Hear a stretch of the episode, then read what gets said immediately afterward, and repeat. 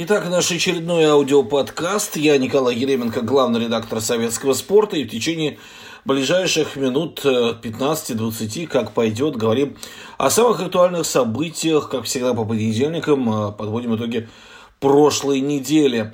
Утром в субботу обыскали российских биатлонистов. В 6 часов утра разбудили мирно спящих Логинова и его соседа по номеру Гараничева. Формальным поводом стала чужая аккредитация у Каспировича, личного тренера Логинова. Мы, разумеется, когда сами по уши в грязи кричим о всемирном заговоре против русского спорта, а как же, дескать, презумпция невиновности, а как же ничтожность повода. Ребят, у вас бардак. Вы даже не понимаете, что у вас тренер работает человек, у которого с чего-то обнаружилась вдруг аккредитация, оформленная не через вас, а через другую страну. А подопечный этого тренера был под серьезным допинг-подозрением. Да и к тренеру вопросы постоянно возникали. Но это не останавливает вас от громких заявлений. Ах, они там в одних трусах сидели. А простите, а в чем они должны сидеть во время обыска? Я бы и трусы с них снял, чтобы там тоже допинг поискать. А что? Тоже успешно там прячут. Я вспомнил историю 14-летней давности про Пылеву, когда были Олимпийские зимние игры в Турине 2006. Вспомнил, как она бежала в ночи, спасаясь от наказания. Неласковый снег Турина хлестал ей по лицу. Пулево, пойманная на допинге под покровом ночи, стремилась скорее покинуть Италию и эти игры. И уже не важно было, кто ее скармливал допингом, тренер-муж, который в будущем стал бывшим, или же сама. В Италии уже тогда допинг был уголовным преступлением. Сначала закроют, а потом будут тщательно разбираться. Этому правилу в Италии уже много лет, этого стабильно следует. Прежние заслуги в расчет не принимают. У нас могут принять очередной закон с правильными словами об антидопинговой политике, но вряд ли кто-то после этого облегченно вздохнет. Ну все, теперь точно допинга в разы меньше станет. А в Италии же просто борются. Вычищают, как сорняк, пропалывают грядки раз за разом, особенно там, где сорняки мешают культурным растениям чаще всего. И вот не надо про эту презумпцию невиновности – если многократно судимого педофила ловят неподалеку от очередного пострадавшего ребенка, то почему-то никто за голову не хватается. Проведут расследование, если не виноват, иди с Богом. Поймают снова, опять дознание проведут, а иначе никак. Мы сейчас в области допинга ровно в такой же ситуации. Видят у нас косяки, проверяют. Тренер, связанный с ЭПО, не понес наказание. Более того, приехал по чужой аккредитации. И мы искренне удивлены, что местные правоохранители и биатлонные функционеры так возбудились. И не надо кивать на французскую делегацию, где неправильная аккредитация обошлась им штрафом в 500 не то долларов, не то евро. Главное, без обыска в 6 утра. Они на ЭПО не сидели и, стиснув зубы, не отмалчивались. Очень многие начали кричать, делайте что угодно, но оставьте Логинова в покое, он свое уже отрубил. Да вы знаете, ведь и с Логиновым не такая однозначная ситуация. Сжав зубы, так и не выдал тех, кто пичкал его ЭПО. А значит, скрыл. Значит, не помог в общей борьбе с допингом. Уж точно не раскаялся. Если вам не близок и неприятен пример про педофила, который только что привел, ну, пожалуйста, получайте иной, может быть, более близкий и понятный. Вот представьте, что время от времени вы собирались в кругу друзей в вашей квартире. И после каждого раза вы обнаружили, что что-то у вас пропадало. То деньги, то ценности какие-нибудь.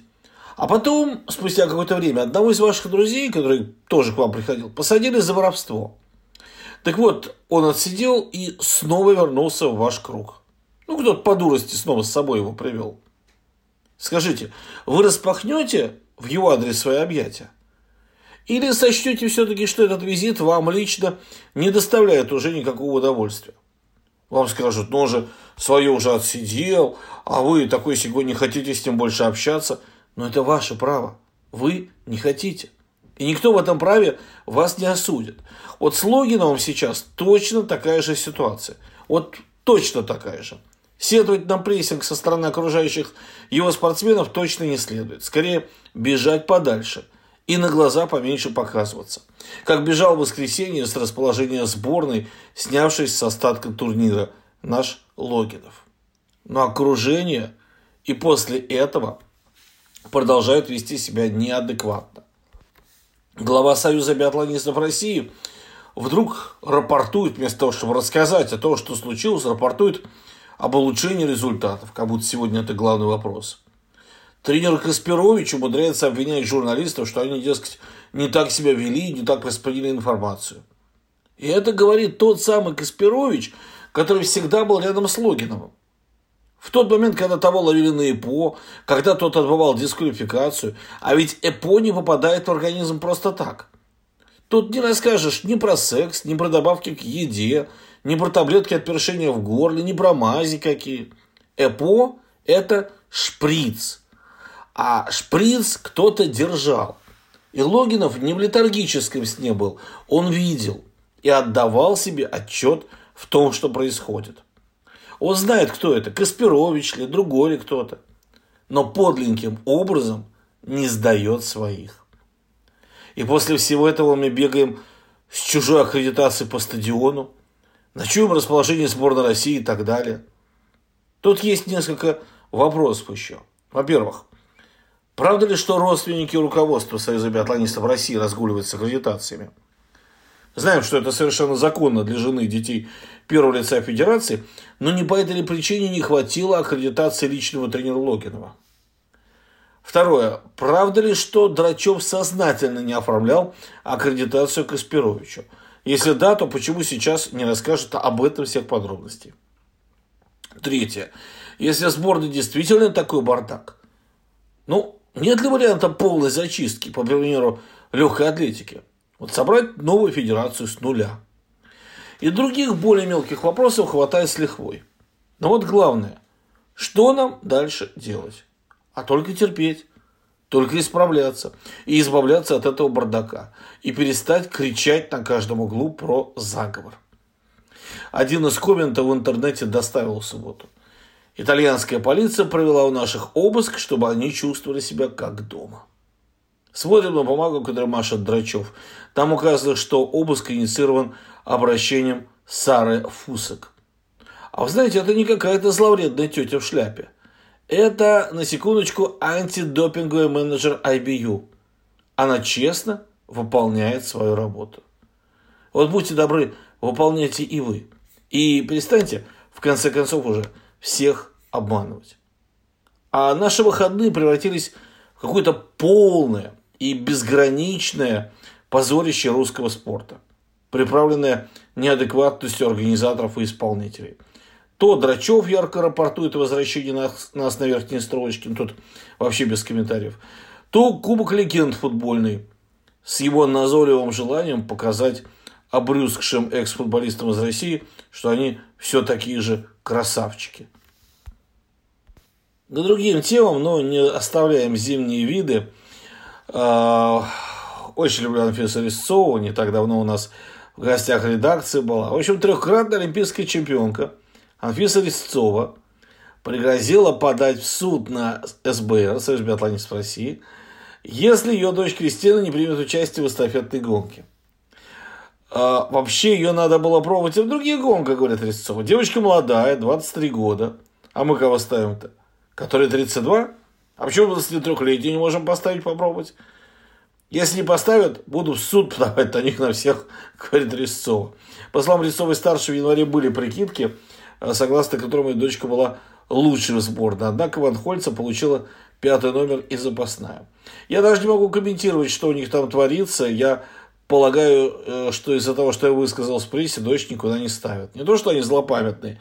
Тренеры просто не могут побороться за нее. Она здесь ни при чем, в принципе. Ситуация очень тяжелая в команде, на самом деле. Конец цитаты. Арестова, кстати, подтвердила, что предлагала дочери поменять спортивное гражданство, если на чемпионате мира не выпустят, но та ответила отказом. А вот это замечательная история. Многодневные э, лыжные гонки «Скитур», проходящие в рамках розыгрыша Кубка мира в окрестностях норвежского Мерокера, продолжают бушевать нешуточные интриги и страсти – После триумфальной победы в масс-старте свободным стилем россиянина Александра Большунова, почти на минуту опередившего именитый квартет норвежцев, Уязвленные скандинавы обвинили его в нечестных приемах ведения борьбы. По версии норвежских журналистов, получить 50-секундное преимущество российскому лыжнику помогло нахождение рядом со снегоходом, который прикрывал его от ветра. С мнением репортера согласился еще один из участников гонки Семен Крюгер, практически Сема. Семен. Да, снегоход в какой-то момент двигался слишком быстро, цитирует пресса Крюгера. Был сильный боковой ветер, если снегоход был слишком близко, то это не очень хорошо. Мы обсуждали это в палатке, водитель должен знать, откуда дует ветер, чтобы снегоход не принимал на себя ветра больше, чем лыжник. И водитель должен знать, где находиться, чтобы не влиять на результат. Сам Большунов назвал эти домыслы полной чушью. Э, вообще не помню, чтобы я следовал за снегоходом. Был сильный ветер, плохая видимость. Э, снегоход ни при чем. Э, я не думаю, что получил какое-то преимущество. Если норвежцы думают, что я этим воспользовался, это их дело, это полная чушь. Я победил не поэтому. Они могли последовать за мной, но не смогли, ответил лидер общего зачета скитура. Напомним, что ранее на турнире сам Большинов обвинял норвежцев в нечестности, когда Симон Крюгер при обгоне наступил ему на лыжу.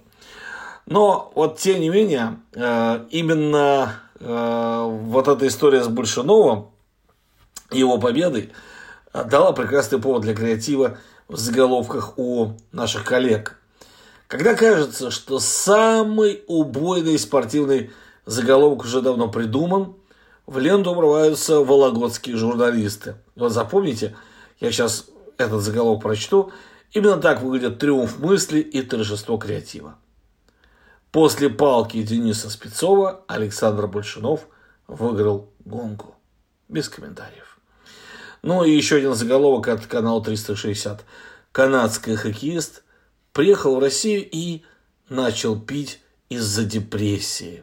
Это заголовок. Вот тот случай, когда по мотивам такого заголовка можно снимать фильм «Особенности национального хоккея».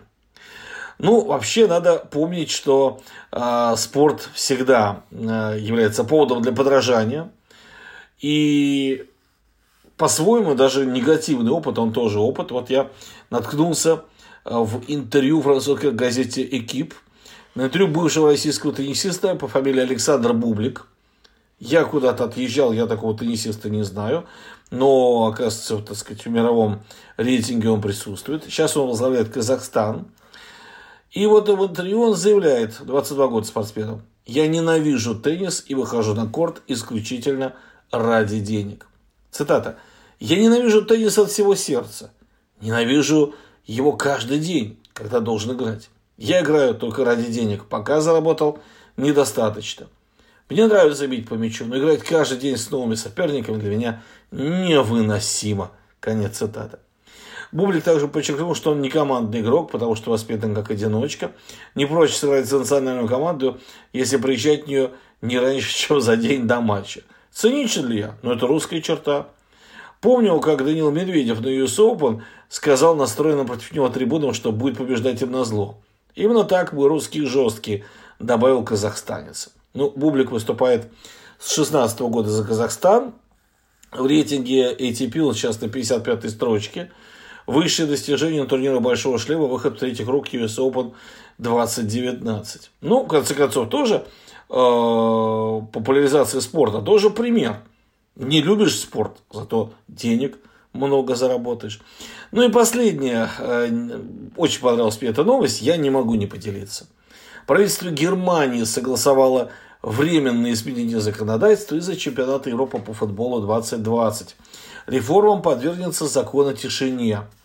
Кабинет министров на время турнира намерен разрешить болельщикам смотреть игры в ночное время в специально организованных фан-зонах.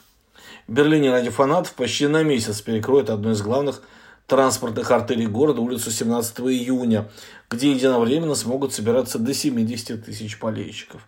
Кроме того, будут установлены большие экраны на фасадах кафе и баров. По действующему в Германии закону о тишине после 22.00 нельзя собираться на улицах шумными компаниями, слушать громкую музыку, делать ремонт и так далее.